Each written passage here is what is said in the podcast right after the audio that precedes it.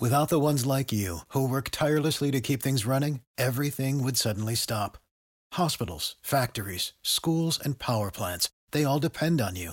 No matter the weather, emergency, or time of day, you're the ones who get it done. At Grainger, we're here for you, with professional-grade industrial supplies.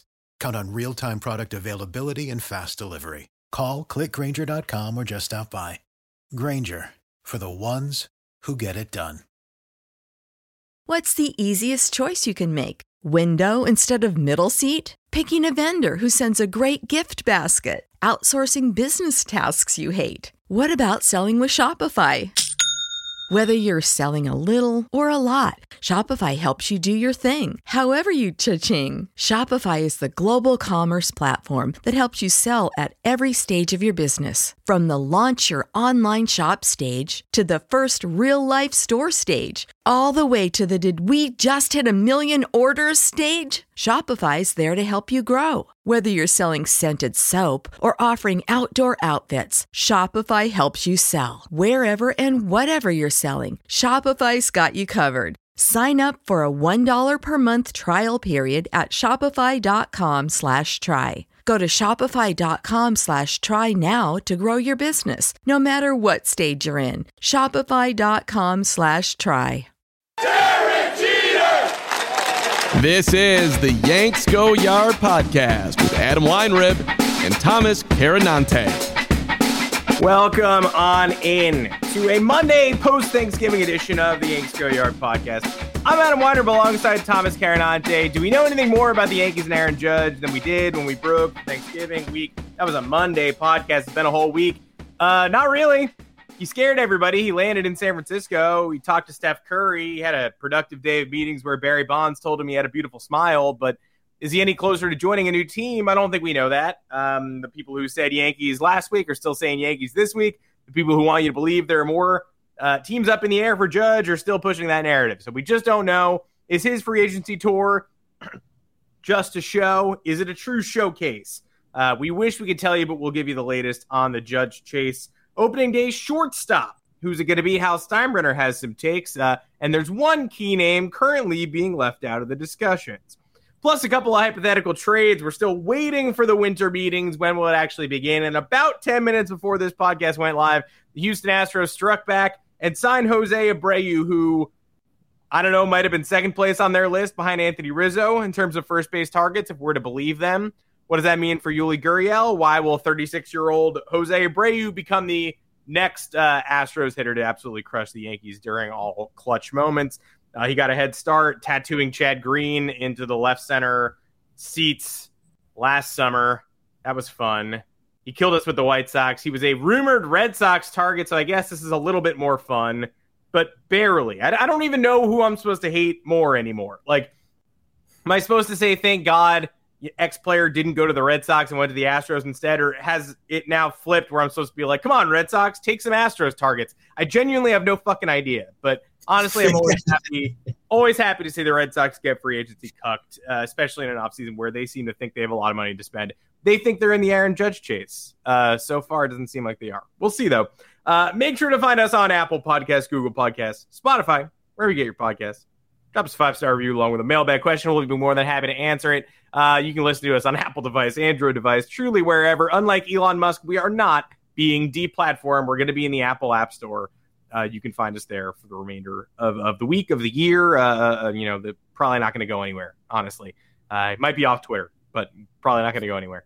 Um, Thomas Carinante, welcome to the podcast. Uh, Aaron Judge, uh, home for the holidays, spent his Thanksgiving in San Francisco, winked at the camera, released some weird little video to John Morosi that made it very obvious he had a P R push uh, aligned with this trip home. You know, got any fun plans? We'll see. A little wink to the camera.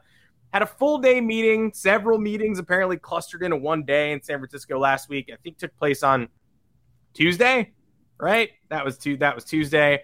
Um, reports out of San Francisco are they went well. Initial reports are the offer was fine. Nothing that, you know, in the ballpark, but nothing that changed Judge's calculus. And then Jeff Passan came out basically on Wednesday and said, like, yeah, all signs are pointing to Judge being a Yankee. So you're reading Ken Rosenthal saying, you know, the assumption that it's just the Yankees and Giants is just that, an assumption. Probably too soon to make that assumption. But then you've got Passan, who's not wavering at all, just saying he's he's a Yankee. He's a Yankee. Yankees need him more than they need anybody else. He needs the Yankees more than he needs these other teams, and the Yankees are willing to outbid everybody else for his services anyway, so what's the point? Uh, assessing the temperature in the room after that successful day of Giants meetings where the momentum was still halted, where we're still hearing Judge will sign before the end of the winter meetings, but he hasn't yet, and he made no moves over the weekend. What do you feel is, is the most likely outcome here? Man, who are the bigger dopes? The people who were crying like the night we thought Twitter was going to go down, being like, hey, if this is the end, I just want to let you know I made some great friendships on here with at John four seven three. I don't have a phone. You can't reach me. This is the only place where I could be talked to. Yeah, okay. There's no other possible way we can reach each other in the age of information. How are we going to do this? Or the Yankees fans who were like, oh, he's taking meetings now. Aaron Judge is taking free agency meetings. Don't know what we're going to do, how we're going to exist. Uh, they let it get to this point, so we might as well just, you know, jump off the G W and call it a day. This team's not going anywhere till, anywhere till twenty twenty-six. Um, look, we talked about it last week. Before this had even happened, uh, before before that, that video was ridiculous. I mean, to me, well, I'll get into more of how I feel about this whole free agency tour uh, later on, but um, assessing the temperature of it, this was always supposed to happen. Judge was going to enjoy free agency had he put forth a historic season, which is exactly what he did.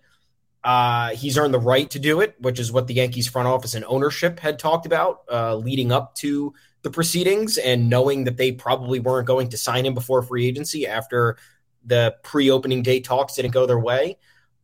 I like what I'm hearing elsewhere, though. You look at the you look at the Giants. That's probably the number one threat, right?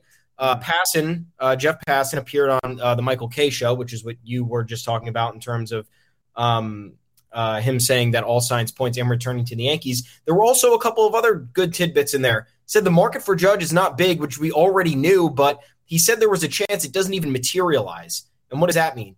He specifically said that means the Dodgers probably won't be able to uh, actually pay up. They, he said that he doesn't think they would go well beyond two hundred million dollars to sign Judge, which means they're not going to sign Aaron Judge because Aaron Judge is not taking anything probably below two hundred seventy-five million dollars at this point. I think that's a safe estimate.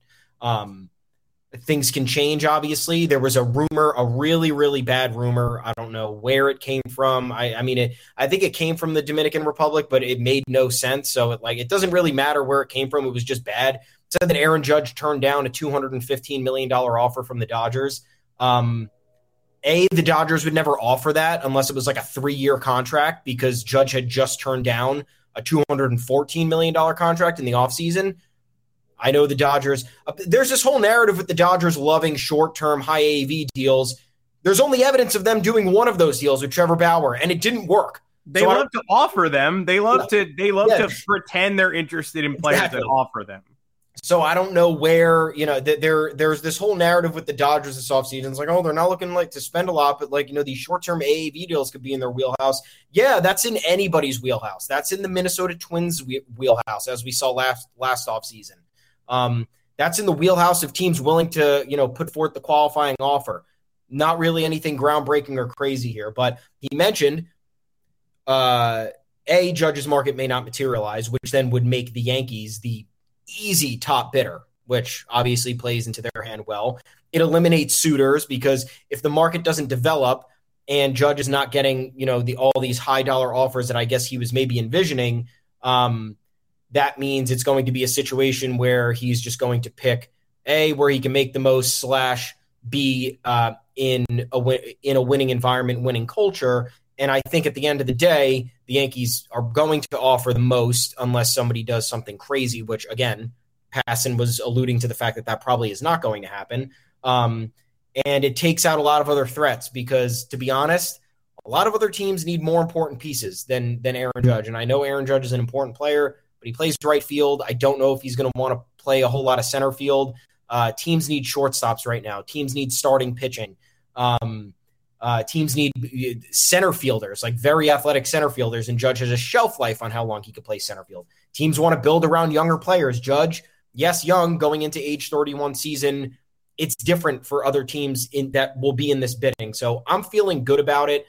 Um, uh, am I sitting here completely unfazed and not worried about the Yankees potentially fucking this up? Absolutely not. I think there's a very good chance that that happens at any point. The, the offseason can always flip on its head. We've seen crazy things happen before, during, and after the winter meetings uh, over the last ten years. You've all been following baseball. You know how it goes. Don't pretend like any situation is not really possible. Most of a lot of a lot of unexpected things that you're not going to expect are probably going to happen. That's just how this works. But um, in the end, I don't know if there's a more wholesome, all-around, all-encompassing environment for Aaron Judge and the Yankees at this point, based on what we're hearing. I mean, what needed to be said is that there's a chance Judge could go to the Giants. There's certainly a chance Judge could depart to the Giants. I don't think the Yankees will get outbid by the Giants, but you can't rule them out. That said, he didn't decide in that case that he's interested in going to the Giants last week. Because yeah. Steph Curry called him. There will never be a press conference where Judge is like, I was all in on the Yankees. And then Hal Steinbrenner let me go home for Thanksgiving. And then Steph Curry called me and told me that winning is fun. And that's when it all changed. That like, was the, that was crazy. Good job by the Giants, right? Like, this meeting was always going to be extravagant. And it was probably not going to have that much to do with contract totals because they know they're not going to have the highest contract offer. So that's why what you heard was they had multiple meetings. It took the whole day. Steph Curry called. Legends who were part of Judge's childhood helped lead the meetings. Of course they did. That's what the Giants have. The Giants have the opportunity to say, hey, Aaron, we'd love you to be a Giant for life. Don't take it from me. Take it from Barry Lamar Bonds. What's up, Aaron? Joining the Giants would be super fun for you. Anyway, take care. I got to go polish my head. Like, that's what the Giants have to offer. And that's why what you heard was like, wow, they certainly pulled out all the stops. They had a lot of fun and games with Judge. You know, N B A players texting him. He gets his car filled with popcorn by the prankster Draymond Green. Like, sounds like he had a great day. But the contract talks portion was like, there's an offer presented. It wasn't formal. Formal offer probably coming this week. It was in the range it should be, you know. Didn't blow anybody away. Wasn't way under. Like, they probably presented a pretty normal offer that was an improvement on what the Yankees offered Judge last, last offseason. You know how you know, you know how you know that's the case? Is because they pulled out all the stops for everything else. If they had the money to offer, they just would have been like, here's the fucking money. You yeah, don't need we, know what, we know what you want. Yeah. yeah. So that that's how you know that this was a little bit more contrived and orchestrated, probably maybe too much. It's like the Entourage episode where Ari does the pitch to Vinny, Vinny, with, uh, Vinny Chase with, like, the McDonald's logo, and he's like, I don't want this shit. Like, yeah, I want, like, A, I want money, and B, I just want, like, somebody to tell me what you know, tell me what I need to hear. Not like I'm so I already know, like, I'm an icon. I know that I'm going to be the centerpiece here. I know that um, you know, there's going to be a lot of other opportunities for me to be front facing. I don't need to. This doesn't need to be some sort of uh, schmooze fest. Support for this podcast and the following message come from Corient. Corient provides wealth management services centered around you. They focus on exceeding your expectations and simplifying your life. Corient has been helping high achievers just like you enjoy their lives more fully, preserve their wealth, and provide for the people, causes, and communities they care about. As one of the largest integrated fee-only registered investment advisors in the U S, Corient has deeply experienced teams in twenty-three strategic locations. Corient has extensive knowledge spanning the full spectrum of planning, investing, lending, and money management disciplines. Leverage Corient's exclusive network of experts to craft custom solutions designed to help you reach your financial goals, no matter how complex they may be. Real wealth requires real solutions. For more information, connect with a wealth advisor today at corient dot com. That's C O R I E N T dot com. corient dot com. You know how to book flights and hotels. All you're missing is a tool to plan the travel experiences you'll have once you arrive. That's why you need Viator. Book guided tours, excursions, and more in one place. There are over three hundred thousand travel experiences to choose from, so you can find something for everyone. And Viator offers free cancellation and twenty-four seven customer support for worry-free travel. Download the Viator app now and use code Viator ten for ten percent off your first booking in the app. Find travel experiences for you. Do more with Viator.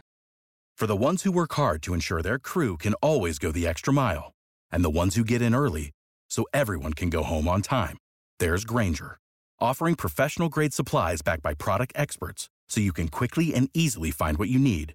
Plus, you can count on access to a committed team ready to go the extra mile for you. Call, click Grainger dot com, or just stop by. Grainger, for the ones who get it done.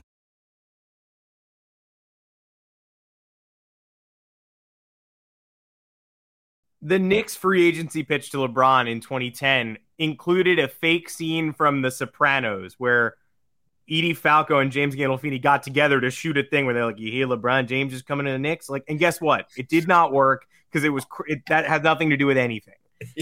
And like LeBron wanted to come to the Knicks at some point, but probably entered that free agency cycle already knowing he was going to work with Dwayne Wade, Chris Bosh, because they played together on Team U S A, and that was like all pretty pointless. This isn't that same thing. No. But I think Aaron Judge has a pretty good idea of what he wants. He wants to go through the free agency process, which he's made very obvious. And he said last week he was looking forward to starting it, which means he knows he wasn't going to sign two weeks ago and he wasn't going to sign in October. And he's going to meet with other teams. And the other thing he knows is that when it comes down to it, the goal is using these teams against each other to maximize the amount of money he gets, whether it's from the Yankees or another team. That's why Mookie Betts wanted to enter free agency. That's why the Red Sox seemed content to let him enter free agency. And then he eventually entered into a pandemic, which changed the calculus a little bit, but still took a monster deal from the Dodgers. He did not take a discount of any kind. He wanted to set a precedent. Judge wants to set a precedent. There, I don't think outside of the Yankees overwhelming Judge, I don't think they were ever signing him this offseason. No. And that's always weird to hear from people who are like, should have gotten it done when you had the chance. I think when you had the chance was like twenty nineteen, and they probably would have signed him to a contract that most fans would have gone, ugh, that's terrible. Like, because he was coming off a major injury in nineteen, had a collapsed lung and a, a punctured lung and a rib stabbing him. And in twenty eighteen, he had a shattered wrist. The injury questions were paramount at that point. And they probably would have signed him to, what, a six-year, two hundred million dollars deal or something that would look tiny now, but at the time they would have gotten roasted for. Yeah. After the Severino deal and the Hicks deal, all that coming together at the same time. I don't think there was an opportunity to lock Judge down unless they wanted to offer him three hundred twenty million dollars before the season, which they didn't because they offered him two hundred seventeen. And at the time, all of us were like, yeah, we could see him signing it. Like, maybe he's going to get two forty on the open market. And we were all wrong. And that's why this business isn't that easy. So I think Judge wants to meet with as many teams as want to meet with him. And like you said, that list of teams is shorter than we thought it might be. And that's why he's got the coordinated I just landed in San Francisco video with John Morosi, because he knows he's not going to have nine teams to play off each other. So he's going to want to play up this Giants connection as much as possible. He's going to make he's going to wink at you, and he's going to make you wait and see to drum up a little bit of drama, because right now you've got Passan trying to rain on the parade saying Yankees makes all the sense in the world. And the Yankees do make all the sense in the world, and they probably still are the leaders in the clubhouse. And Judge is going to do all he can to make sure that it's not quite so obvious leading up to the finish line. The Giants could sign him, but if they do, it's going to be because they outbid the Yankees and Hal Steinbrenner was lying to you. It's not going to be because Steph Curry has a great memoji. You look at the uh, the Giants situation, too, and first of all, I, I talked about this in the Steph Curry thing I wrote on the site. If Tom Brady couldn't get Kevin Durant to come to the Celtics, do you think a Red Sox fan and Steph Curry is going to convince Aaron Judge to go to the Giants? Um You look at the Giants roster, right? And um, I look, look. I know the Giants have won a shitload uh, of World Series in recent history. They won three in that what five-year span or whatever it was. Uh, they had, even year magic, uh, yeah, ten, twelve, fourteen. Yeah, ten, twelve, fourteen. Since two thousand four, they've made the playoffs five times. In between all of those World Series year, they haven't made the playoffs consecutively since oh two, oh three. And in between all of those World Series years, they've, they've missed the playoffs before and after them. Um, their last appearance in the postseason uh, before last year when they won the division was twenty sixteen when they lost to the Cubs. And we're all coming to realization now that the twenty twenty-one season for the Giants, and I hope there's Dodgers fans in here because they're going to appreciate us saying this, is it was a total fluke. And I understand that it was a one hundred seven win season. It was the most wins in their franchise history. It's something that we've never uh, we, we've never seen from a, a team kind of constructed like that, I think. Um, it just goes to show that it was, you look deeper into the numbers, right? They had resurgent renaissance seasons from Brandon Crawford, from Brandon Belt, from Evan Longoria, uh, from Buster Posey, who's no longer there. Um, uh, Mike Yastrzemski had a, I, uh, was it Mike Yastrzemski or was somebody, it was some other ridiculous player, like maybe uh, Austin Slater or something. Uh, Lamont Wade Junior had a great year. Mm-hmm. Uh, everything fell into place exactly how they needed it to, and even unexpected great things happened for them, which you're never going to get in unison probably ever again. So for Aaron Judge to look at the core right now, which essentially consists of what? Yastrzemski, Jock Peterson for one year, um, uh, w- Lamont Wade coming back from injury. Uh, I don't even know what the uh, – are you counting Joey Bart as anything? Um, no. Yeah, they don't. The, the prospects that they have knocking on the door of M L B aren't really that promising. I think the Giants coming into the offseason ranked, uh, I don't don't quote me on this. It's like between eighteen and twenty-two. I was reading about it last week because I was trying to get, trying to understand here, like, what's the appeal to the Giants outside of money? Um, and you look at the roster and look, we will criticize the Yankees roster up and down. We could probably make a, a month long episode about it because we were talking about how this roster is flawed. Um, how the money was spent incorrectly all the time. But this roster has nothing, and the payroll for them is really like they don't have that much to spend based on what they need. They still need starting pitching. They still need bullpen. They need infield, outfield help. Um, they need depth. They don't have any of it. So for Aaron Judge to accept anything under three hundred fifty million dollars from the Giants, assuming the Yankees wouldn't be willing to match it, seems insane to me unless he really wants to go home. Um, I don't see a reason here uh, outside of the money why this would be appealing for Judge. Uh, this roster then finished five hundred this year. Um, they were uh, they, they're they're probably not going to keep Carlos Rodon, who was who was their best pitcher by far. Um, and uh, there was another another bit from Passan in that interview on the Michael King show where he said uh, Farhan Zaidi, who was obviously a former Dodgers exec, came up to begin his baseball career with the Oakland A's. And I understand, you know, we look at him, we're like, oh, the A's, they're cheap. They don't spend money. So that means this guy who worked for the A's is cheap and he doesn't want to spend money.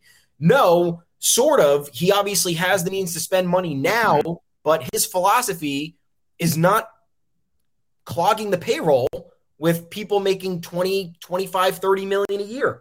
And you're going to need much more than Aaron Judge for the twenty twenty-three San Francisco Giants to even compete with compete in your division. Forget about getting out of the N L. You have the Dodgers as your direct competitor. You had an N L West that uh, you have the Padres who are better than you, way better than you. You have the Rockies and the Diamondbacks who I'm not going to sit here and say they're good, but they're trending in the right direction.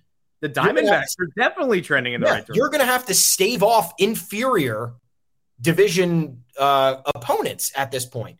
The Giants need so much more than Judge, and if Judge doesn't realize that, then whatever. But I think he does because he wants to win. He's a smart guy. He wants to do. He wants to go through this process. Maybe part of it was like, hey, let me see what the Giants are going to offer, and then like see what else they can commit to other people on the open market. Maybe that was part of his thought process. I don't know. But beyond that, it Passan is kind of right. It seems like Yan- it, this is the Yankees to fuck up. That's all I'm trying to say. It is funny that everyone agrees the end of the Judge contract is going to be bad, that the Yankees are going to have to like sign a poison pill here and like year six, seven, eight, nine, going to weigh down the payroll. Sure. And the Giants are run by a guy obsessed with limiting long-term payroll mm. drags. Yep. And that's still they're somehow the shoe-in team that's going to stop the Yankees from signing Judge. Like everyone knows the Yankees are like, going to be pretty hard pressed to maintain the fan base and build a championship team without Judge being a part of it. And everyone also knows that they're not going to, like, if they stop at Judge, that's not a championship caliber team. But they're going to have to get around the burden of the Judge deal if they re-sign him. And the idea that the Giants, who were even further away, who hate adding burdens like that, who've gone out of their way to sign even ace types like Carlos Rodon to a, an opt-outable deal after one year, are going to be like year six through nine of Judge. Yeah, give them to us. Like, unless they load this with an opt-out, or go uh, you know, seven years for an overwhelming amount of money. Yeah. He's probably going back to the Yankees. Uh, but again, we just don't know. I think what's important to mention is that if he does leave, it's not because Steph Curry called him. It's because the Yankees were never as serious as they claimed to be mm-hmm. in the earliest parts of these discussions. If they are, he's probably coming back here. And he's Anthony Rizzo's already back here. So that's still important too. It's like there's no there's no mass exodus planned. There's no way that like Rizzo leaves, Judge leaves, Yankees don't spend any money on anybody. Like they turtle, they tank the season. Rizzo committed two weeks ago. So it's not a shoe-in. It's not that Judge is definitely going to follow his best friend all the way back to New York, no matter what the Giants' offer is. But the Yankees did sign Rizzo and say, hey, we're not going away. Rizzo said he wanted to be here. He's here. I don't know what they're saying to Aaron Judge, but I do know that they're not waiting on both of them. They're not like, well, we'll just let them both go and then fold up shop. Rizzo's already back. So see what Judge wants to do. Uh, rumor has he's going to sign by the end of the winter meetings. Rumors even claimed it might come before. He's got that Giants offer. Probably at this point, the formal offer's probably been exchanged. Do the Dodgers show up or not? Is there a mystery team? Doesn't seem like it. And then I think we could probably get this sorted by next week. Uh, and speaking of Anthony Rizzo, remember when the Astros chased him for like one night and then the literal next day the Yankees signed him and it was like, oh, great. Well, you know, the Astros are going to have to pivot, I guess. Well, they pivoted to somebody who put up, uh, you know, four, four war offensively at first base last year to replace a guy who basically took away offensive war during the regular season. The Astros can get blood from a stone. The Astros can make anybody perform. Yuli Gurriel was terrible, terrible, terrible, below replacement level terrible in the regular season last year. And when the playoffs came around, he was still fearsome. You still feared him. He did a good job. So are the Astros, who just signed Jose Abreu about twenty minutes before this podcast started, are they scarier today than they were yesterday? A little bit, negligibly so. But only because they were already the best team in baseball by a wide margin, with the best pitching in baseball, with the ability to print pitchers who can do what Fran, uh, Framber Valdez does. Yeah. Like over and over and over again. They already lost Verlander in twenty twenty-one, and it left them one ace short, and then they made the World Series anyway. And they came back from two one down against the Red Sox and won the A L C S. This year, they had Verlander, and then Framber, and then Luis Garcia, and then McCullers, and just an endless stream of guys who do the exact same thing, and they fell down two one in the World Series again. That was a little odd. Then they just sort of effortlessly dispatched the Phillies three games in a row, flicking them away. They did it with offense. They did it with timely hitting. They did it with great defense, and now they're going to do it with Jose Abreu. Did the Astros get a better first baseman than the Yankees? Abreu's thirty-six. Statcast numbers show his ability to handle velocity might be trending down. He is not a good defender, not a runner, arm strength in the lowest percentile possible. Not a perfect player, a great D H as time marches on. The Astros certainly got better today, but again, they were already the peak. They were the gold standard. I guess that's why I'm not relieved. I'm not tearing my hair out. I don't yeah. have a lot of faith in the New York Yankees to surpass the Astros in twenty twenty-three. Unless bad things start happening to them. Framber Valdez, Tommy John surgery, Jeremy Pena regression, who, again, wasn't that good during the regular season. Like, six or seven uh, bad things piling up are what's necessary to sink the Astros at this point. The Abreu signing doesn't change that. That being said, it's a pretty good baseball player, and the Astros just got another really talented superstar. Yeah, they did. Um, the only positive here, uh, if you're going to even call, and look, I'm not, am I concerned with the, I'm not living my life based on what the Astros are doing in the offseason, right?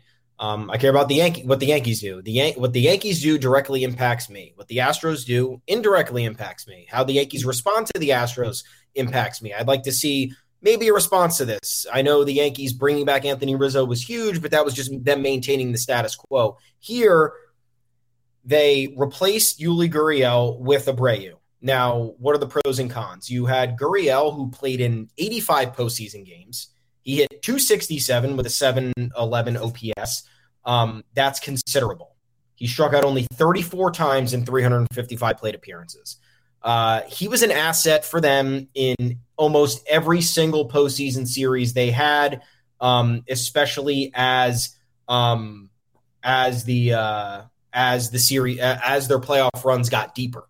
Um, so that's one thing. Uh, Gurriel was heading into age thirty-nine season, um, and he was obviously not, uh, he wasn't anything special He won the fucking batting title in twenty twenty-one. What the fuck, dude? The M V P in twenty twenty. Yeah. Oh, no, Gurriel. So sorry. Yeah, yeah, Gurriel I'm talking about. Sorry. Gurriel won the batting title in twenty twenty-one, and he had a big, big drop-off this year. He had two forty-two with an eighty-four O P S plus. Um, but then he was Barry Bonds in the postseason. Couldn't get the guy out. It wasn't Barry Bonds, but you couldn't get him out. He was blooping singles left and right. He was working walks. He was getting hit by pitches at opportune times. Um, so, look, you're losing a postseason edge, I think. The uh, the the the difference here is that Abreu has only played seven career games in the postseason because the White Sox typically don't get there or go deep. Um, he's played in a in a wild card and a D S, uh, both of which the White Sox were dispatched in short order uh, those times in twenty twenty and twenty twenty-one at the hands of the Rays and the Astros. Um, the worry here is that, yes, his power numbers have gone down, right? Or at least they just did for this year. Uh, fifteen home runs, seventy-five R B Is, and that is coming off of a season where he had thirty home runs and one hundred seventeen R B Is. Um, anyway, Abreu is super friggin' durable. This guy has barely missed any games across his entire career. He's only played in one shortened season, and that was one hundred twenty-eight games back in twenty eighteen when he was an all-star anyway. Um, he still hit twenty-two homers that year. Uh, you're right, though. Not a good defender. Um, can probably play first base for another year or two before he's pro- he's likely a full-time D H. Um, but there's always the option for that. Who played first base for the Astros in the playoffs that wasn't Gurriel? Somebody else did, right? Always. But somebody who, else did who was like snare is snagging the balls out of the dirt, so it didn't fucking oh, matter. Trey Mancini, Trey Mancini. Yeah. Oh yeah, Trey Mancini. Okay, so he's not there anymore. But anyway, no, if the Astros really wanted to, they could put a defensive first base specialist on the bench because they have the depth to absorb having that type of person on their roster, and then they can have Jose Abreu D H, which would probably help him more because he's getting older. It'll take him off his feet. Um, it'll help him concentrate on hitting a little bit more. But, yeah, he's coming off a year where he batted three oh four with an eight twenty-four O P S and one thirty-three O P S plus. Um, Chandler Rome of the uh, Houston Chronicle, um, he's the beat writer for the Astros. Uh, he made a good point. Um, and we know Abreu's getting older, but he's still pretty good. Um, he has a career nineteen point eight percent strikeout rate and seventy-six point seven percent contact rate. Um, and the Astros offense values putting the ball in play. They are not boom or bust home run type team. Um, so this fits right in with their formula. Um, again, not scared, uh, not worried, but you knew they, they were going to do something. Yeah. At this point, I, they, they were always going to do something. They just replaced Carlos Correa with the A L C S M V P and World Series M V P. So it doesn't really matter. Uh, at this point, they're probably losing Verlander, which is a big plus. Um, but Uh, you have to just be able to roll with the punches at this point. The Astros are a contender. They're going to actively get better. Um, is this a move they, I'm shaking my boots about? No, but it's good. It's a good move. And they don't have a G M. They're doing this without a yeah. G M. Yeah. Yankees don't have a G M either right now, which yeah. is a, ne- never forget. Never. What's the easiest choice you can make? Window instead of middle seat? Picking a vendor who sends a great gift basket? Outsourcing business tasks you hate? What about selling with Shopify? Whether you're selling a little or a lot, Shopify helps you do your thing, however you cha-ching. Shopify is the global commerce platform that helps you sell at every stage of your business. From the launch your online shop stage to the first real-life store stage, all the way to the did we just hit a million orders stage? Shopify's there to help you grow. Whether you're selling scented soap or offering outdoor outfits, Shopify helps you sell. Wherever and whatever you're selling, Shopify's got you covered. Sign up for a one dollar per month trial period at shopify.com slash try. Go to shopify.com slash try now to grow your business, no matter what stage you're in. Shopify.com slash try. Yeah, the Astros fired their they gave their G M, who just built a World Series champion, a disrespectful one-year offer. He quit, and then they're like, all right, well, the owner's going to sign Jose Abreu. Uh, pretty cool. Yeah, nice job. Uh, I guess it's that easy. Uh, I don't know what you want. Like, I don't know what you expect. Would the Astros to just sit out free agency? No. The Astros to sign someone who's terrible? No, I didn't expect that either. I anticipated they would continue to add good players. They are the hill you have to get over at this point. The one thing I can't get out of my head is the fact that I still haven't switched modes because he's a uh, Abreu was a Red Sox free agent target too. And I still read that he signed with the Astros and was like, woo, glad I didn't go to Boston. When is my brain going to make the switch? Because the Red Sox aren't very good right now. Haven't been, you know, they lucked into a run in twenty twenty-one, have to lock up their two most important players before they're really taken seriously. Pretty dreadful last year, pretty dreadful in twenty nineteen, the worst team in baseball just about in twenty twenty.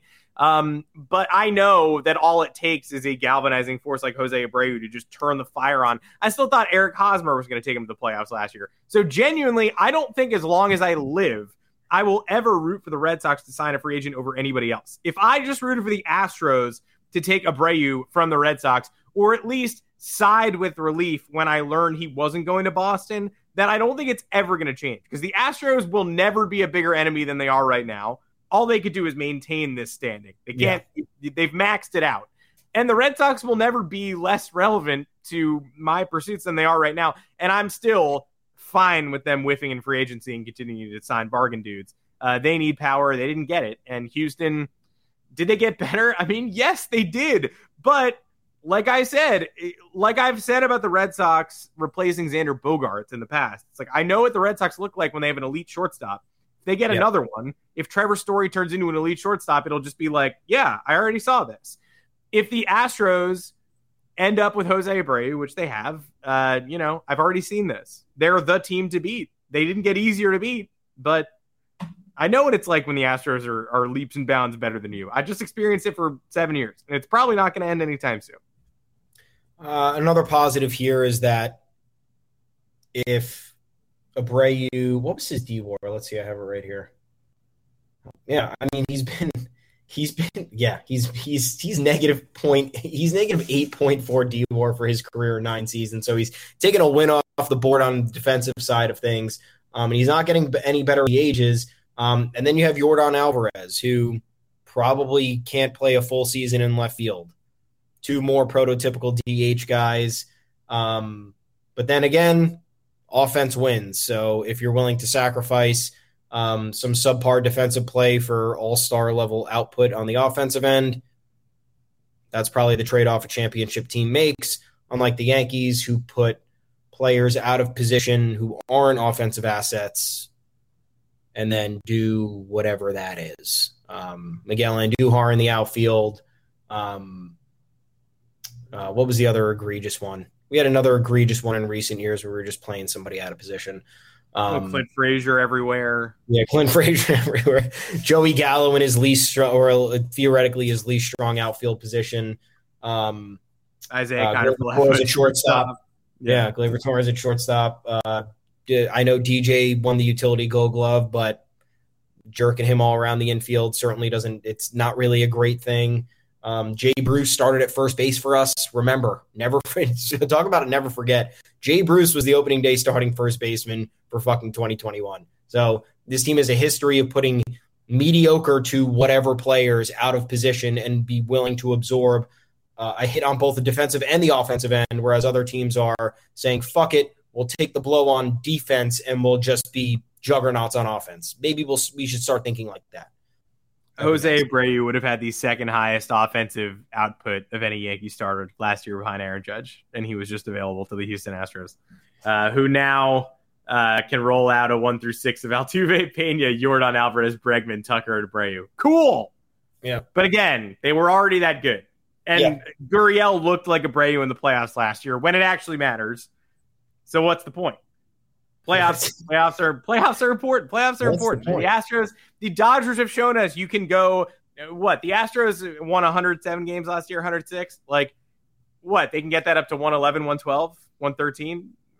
What happens in October is what matters. I, I don't really care what happens during the regular season.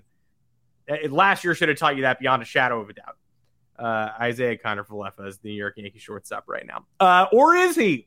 I actually think it's important to talk about this real quick. Yeah. Uh, 'cause there was a little nugget in John Heyman's one hundred percent column uh, produced over the weekend. That was just sort of another like water treading column that was like, Yankees still think they're in a good position for Judge. If they get Judge, they're going to stop talking to all these shortstops. How much are they talking to these shortstops? Probably not that much, but they're at least checking in. They want Verlander. They're probably going to get outbid on Verlander, blah, blah, blah, all this stuff. Uh, but then there was a portion in the middle that said if they do get Judge, they're probably going to disengage with these shortstops. And then next year's starter will either be Oswald Peraza or Anthony Volpe. Weirdly enough, no mention so far of Isaiah Kiner-Falefa. Now, Ooh. I don't think it's weird that there was no mention of Isaiah Kiner-Falefa, but it is refreshing to hear that, considering the Yankees did just tender him a contract for six million dollars for next year. Uh, and we said, yeah, it doesn't matter. You know, you could trade a six million dollars contract. It doesn't mean he's going to be on the opening day roster. It doesn't mean he's going to be starting. But there's a little voice in the back of your head going, they decided to tender him a contract. Like, he's going to be in that mix. He was the starting shortstop basically the whole season. Yankees continued to tout his defensive metrics, which were technically accurate but did not tell the whole story. He was bad at playing balls in on him. He made a lot of uncharacteristic errors. It got worse in the playoffs. However, John Heyman saying not involved in any discussion so far, meaning, I guess, the trade buzz is real, or they're just finally committed to a six million dollars utility man, which does that mean they're willing to spend beyond? Like, are they willing to eat that slightly elevated cost and continue to go? Are they just double? Are they going to double down on a mistake just by saying this is an anchor on our budget and we're going to pay him for whatever reason because we love him? Uh, it's encouraging, though. It's going to be Volpe's not going to win the job in spring training. Uh, Steinbrenner said they're both going to get a shot. I don't think he's really going to get a shot. I don't even know if he should because D J LeMahieu's injured and you might have to keep Gleyber Torres at this point. But it feels like Oswald Peraza, probably the leader in the clubhouse, to be starting shortstop opening twenty twenty-three. Kind of wish he'd gotten more of a chance down the stretch in August. Maybe when the Yankees had that big lead, maybe they wouldn't have given it away. Either way, all good things. Yeah, I'm I'm on board. I think everything's on the table right now. You mentioned the D J injury. I think that's huge because then the Yankees would be willing to invest six million dollars in a utility player. Um, maybe keep I K F for the first couple months of the season while, D- while D J's on the mend. Um, we got an update on that, uh, somewhat of an update.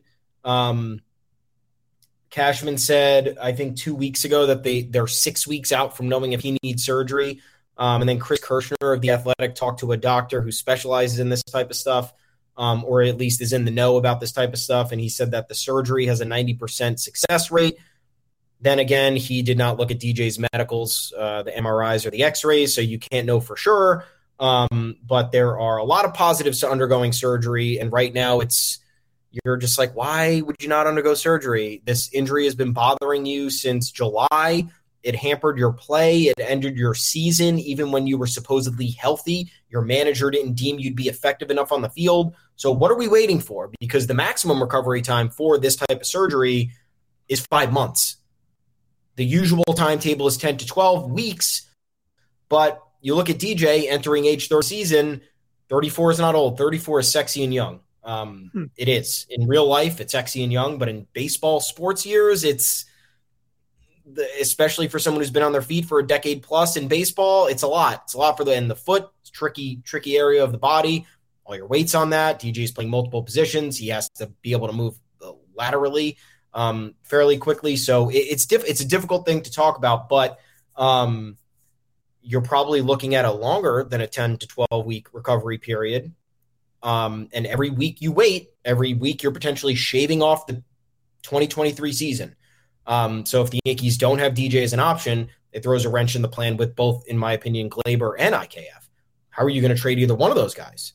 Um, if you even if you have Peraza baked into shortstop, you still need a backup middle infielder. You still need someone who can kind of rove around. I know you have Cabrera too, but what are you going to do with the outfield? Are you going to pay that extra money for someone like Andrew Benintendi? I don't know. Then again, I think a trade is perfectly fine to be on the table at the winter meetings. I don't think there's going to be an insane amount of demand for I K F, but maybe you trade him, you hang on to Torres, or you trade Torres and you hang on to I K F. I K F can play second, can he? He has the capability to. Is that that that that's a position of less in, less importance than shortstop? I'd rather him not do that. Um, but if the Yankees need value elsewhere, if they need to, if they see an opportunity to trade Gleyber for pitching, they still need back end rotation help. They still need bullpen help. Um, they still need outfield help. They still need depth overall. Um, and I don't know if they view Gleyber Torres, who's been a marginally a average. He's he's been an average player for three years now. The weird guy. Um, so I don't know. And then I just I think that you can you can live with any scenario here. I think the only scenario you cannot live with is if you're keeping Gleyber, D J, and I K F, all of whom are healthy heading into twenty twenty-three. That is dumb to me. It's a misuse of resources um, from both a, a personnel perspective and a financial perspective. Um, but it's good news that he's not being considered for the shortstop position, and that means the Yankees are finally moving on to the correct chapter. Um, the first chapter was experimenting with Gleyber Torres, fail. The second chapter was let's get a stopgap and prepare for the younger guys. That failed. Now it's moving ahead with the younger guys, whether I, I think that they're just saying we're doing this, whether it looks like it's going to work or not, because we have to do something.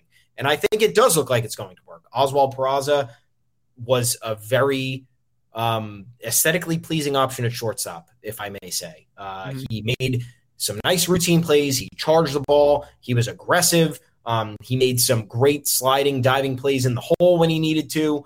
Um, his instincts there were tremendous, and that's really what you want. You want somebody who has the instincts, who has the experience playing there for most of their career. Um, and then I K F, backup shortstop, totally fine. Totally fine as a backup shortstop. I would welcome him as a, back, as a backup shortstop if push came to shove and there was an issue on the depth chart. And then again, you're probably going to have that issue on the depth chart depending on how you use Oswaldo Cabrera.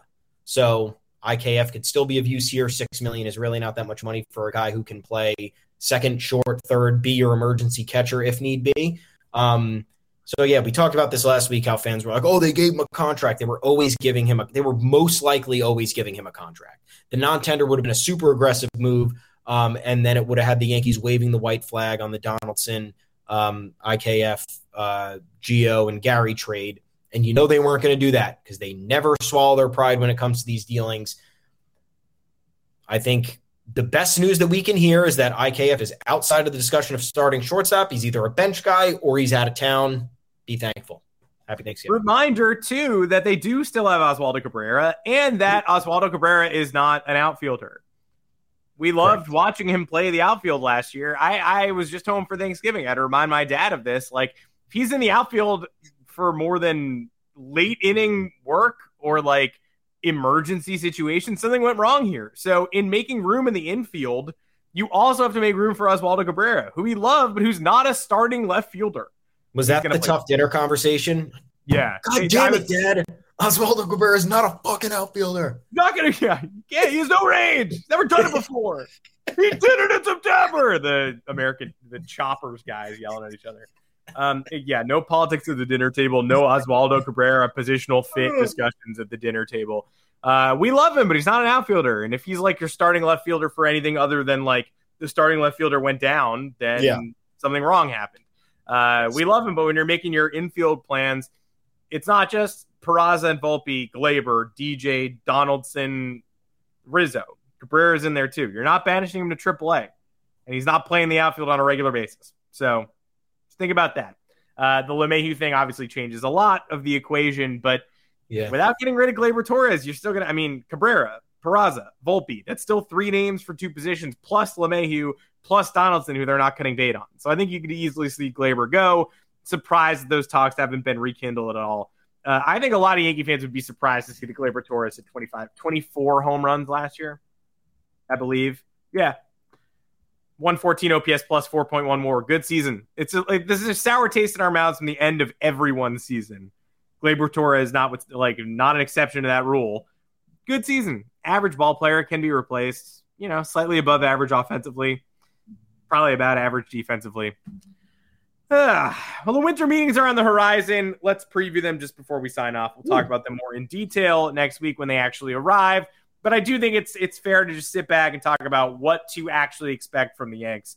Uh, what should you be keeping your eyes peeled? What are you going to stay up late for? Because they are in San Diego again. So late night, weird trade hours. Uh, you know, eleven p.m. on the East Coast, things are only getting started. Only yeah. the second martini for John Mozeliak. Like, it's a long way to go. Long way to go before the night is over. Scott Boras and his endless puns. He's got his little notepad. He's coming up with different metaphors uh, for all of his free agents. Cody Bellinger is like the guy from Up if he never got in the balloon and instead went into crypto. Why is he like that? I don't know. Uh, but that's the Scott Boras way. He'll come up with some other genius barbs like that. Um, what actually could get done that impacts the Yankees at the winter meetings? Well, Abreu, Ooh. already done.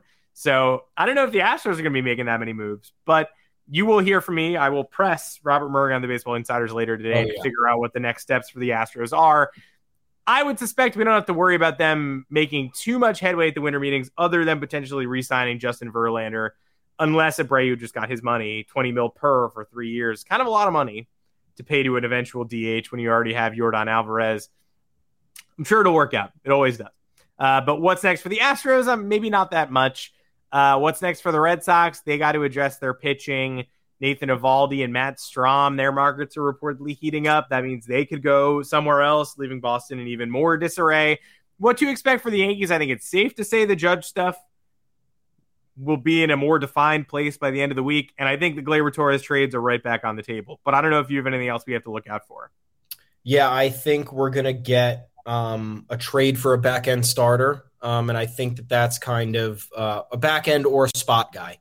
Um I don't know who it would be. I was kind of going to start my research on that later today, but that was what kind of came to mind when we when we started discussing the winter meetings. Um, I guess a trade or a signing, because you have Jose Quintana who's out there. Mm-hmm. Um, you have Mike Clevenger who just signed with the White Sox. Um, uh, th- there's going to be a starting pitching or like the first guy out of the bullpen move. Um, I-, I think that that is going to be prioritized because you know how the pitching market goes, right? I think Verlander signs at the winter meetings, and then I think the dominoes start falling after that. And then the Yankees see where they can kind of pounce and get somebody who's more cost-effective than anything else, and then they roll with that. They find somebody who they could value in more of a hybrid role, or maybe even someone who is going to – Cashman said he's fine with Domingo Germán as the number five starter. I don't know about that. Um, yeah. But maybe they find a guy to replace Domingo Germán. Domingo Germán remains the dude who makes twelve to fifteen starts a year and then is a reliever for another fifteen appearances. Um, so I think there's that. And then I think, I think, I think there's going to be a decent dollar signing for a reliever. And I don't know who it's going to be, um, but the Yankees need more insurance in the back end. Yeah, there we go. Thanks, Mike. Um, I don't That's know right. who it's going to be. I don't know who it's going to be. Do I think it's going to be a closer? Not necessarily. I don't. I, I do not think that that's going to be the case. Um, I'm just pulling up a list right now of who we can actually sign. Um, you have uh, you have Taylor Rogers out there, who's interesting. You have Andrew Chafin, Michael Fulmer. Um, they're not bringing back Ottavino, but there's a bunch of guys here who you Matt Moore, who had a really good couple of years with the Rangers. Um, you have David Robertson who's coming off that run with the Phillies. I think that there's it, there's going to be a multi-year deal for somebody, um, or the, once again, or there's going to be a trade. Um, we talked about potential Liam Hendricks deals on Yanks Yard dot com. That was uh, that was birthed by Chris Kirshner as well. The Athletic he he posited that that could be one of their big yeah he birthed it. Um, One of their big offseason moves could be trading for Hendricks, who is owed, I think, fourteen million dollars this year, and then as a fifteen million dollars team option for next year, a vesting option or something. Um, so it kind of that's kind of not bad. Uh, you get a high leverage guy who can certainly handle the ninth inning, and then you can rearrange the deck however you want with the remaining guys. Um, because look, let's be honest here. Clay Holmes has been a proven commodity for two-thirds of his time here. He had a really good second half last year, really good first half uh, this year, really bad second half this year. Um, you have Michael King, who's on the mend and is doing well. God bless, but do you ever really know with the Yankees and injuries and elbow injuries? Um, and then there's just general uncertainty with the rest of the bullpen. Um, the Yankees were very unpredictable in that regard, Uh, tor- especially towards the end of last season.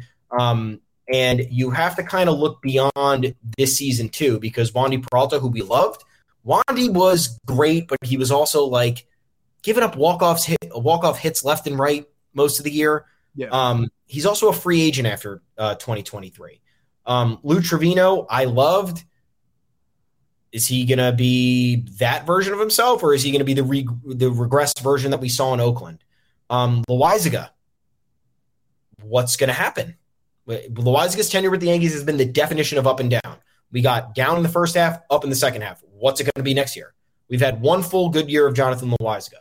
Um, so, uh, yeah, what, what's Clark Schmidt's role? Um, is Lucas Lickey going to be here? We talked about him potentially being a non-tender candidate. Is he going to get traded? Um, so, uh, and we, you have Ron Marinaccio, which is great. I, I, we've all been high on him. We think he's going to do a great job. Um, but you could just see going down the list of the core right there, um, with Chapman, Britton, Green gone. I don't know if that inspires confidence with the Yankees. I don't know if that, is, I don't know if Matt Blake is saying, hey man, like I can only do so much with this. You've already seen what I can do. Mm-hmm. So can we get, can we get another steadfast option here, or someone who's at least coming off a year or two of really good play that I can work with? Um, and I think that they're going to want to settle that sooner rather than later, um, because, you know, once the pitching deals happen, they fucking roll. And then the Yankees will be on the outside looking in and they'll have nothing. And Brian Cashman usually gets ahead of this. So we'll give him a good compliment at the end of the podcast today, but um, I'm not going to offer any up, uh, offer up any more of that until I see some uh, action here.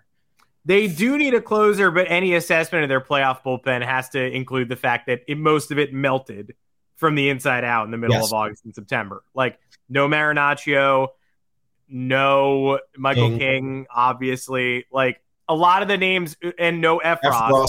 A lot of the people you would call the most trusted members of the bullpen at, at some point in July, August, and September were not available. So, like, why is Boone going to Clark Schmidt? Like, yeah, some of that is Boone's horrific decision-making. Some of that's the fact that by the end of the year, there were, like, three guys. One of them was Wandy Peralta. And during the year, there was a time when we soured on Wandy Peralta, too. You were right. There was a time when it was like, why is he the guy in the tenth inning?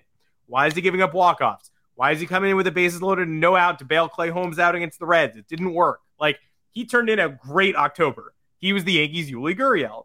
But it's not like, uh, you know, he was the third member down on the trust tree by October. He certainly was not in July, August. He's a great pickup, a nice guy to have around, uh, but absolutely is not someone who uh, you can absolutely count on to be uh, the man who uh, ultimately uh, finishes the job at a playoff game or a scenario like that.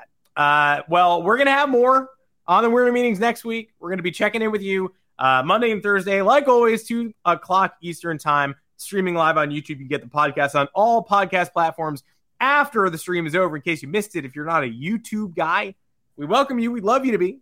Uh, you know, you got a loud home office. You, you can't tune into a stream. You know, you got a call with the partners at two when you're like, I want to always watch the stream, but I can't because I got to present to the partners. And like, not I don't know if that's, that's your life and you can't do the stream. That's fine. We're going to be on all podcast platforms afterwards. And if you're going to listen to us any week, next week's probably the week because it is the Winter Meetings. We're going to know so much more about the way the Yankees offseason is going to play out from there. Probably one more reliever necessary. I don't know who, but one of those guys with experience, not a prospect, not Greg Weissert, not Matt Crook. Someone we know and love from their work on other rosters. David Robertson would be nice. One-year deal maybe this time because he's getting close, getting close to the end there. But yeah, he's an all-time vibe guy. Tommy Kahnle, too, available. Again, think about that. I'm thinking about that. I don't know. What are you thinking? But thinking about it a little bit. But uh, you catch us next week and also Thursday if you don't want to wait until next week. two o'clock Eastern time on YouTube, all the podcast platforms. You can find me on Twitter at Adam Weinrib. Thomas Carinante, where can the people find you? Guys, I'm at Tommy's underscore takes. Um, we are both at the official Yanks Go Yard Twitter account at Yanks Go Yard F S. We're also on yanks go yard dot com. Our bylines are there. Plenty of cool topics. Uh, you got to hit us up. Get in the comments section. Banter on Twitter. We're going to take what you're saying, put in some ideas, maybe a little hypothetical, maybe a little mailbag. We're always thinking about the mailbag. Have we even done a mailbag? I think one episode we did a mailbag. We've been doing this for three years now, two and a half yeah, years. Yeah, we, it's, it's been a while. Um, and it was mostly it my, my, my uh, groomsmen. let's just, let's figure it out, guys. This is where the discourse needs to live and prosper. Um, but until then, we'll see you on Thursday. Uh, hope you have a good middle of your week, um, and we'll talk to you then. Hey, we'll talk to you then. See you, everybody. You know how to book flights and hotels. All you're missing is a tool to plan the travel experiences you'll have once you arrive. That's why you need Viator. Book guided tours, activities, excursions, and more in one place to make your trip truly unforgettable. Viator has over three hundred thousand travel experiences to choose from. Everything from simple tours to extreme adventures and all the niche, interesting stuff in between. So you can plan something that everyone you're traveling with will enjoy. Real traveler reviews give the inside scoop from people who've already been on the experiences you're considering, so you can plan with confidence. Free cancellation helps you plan for the unexpected, and twenty-four seven customer support means you can travel worry-free. Download the Viator app now and use code Viator ten for ten percent off your first booking in the app. Find travel experiences for you. Do more with Viator.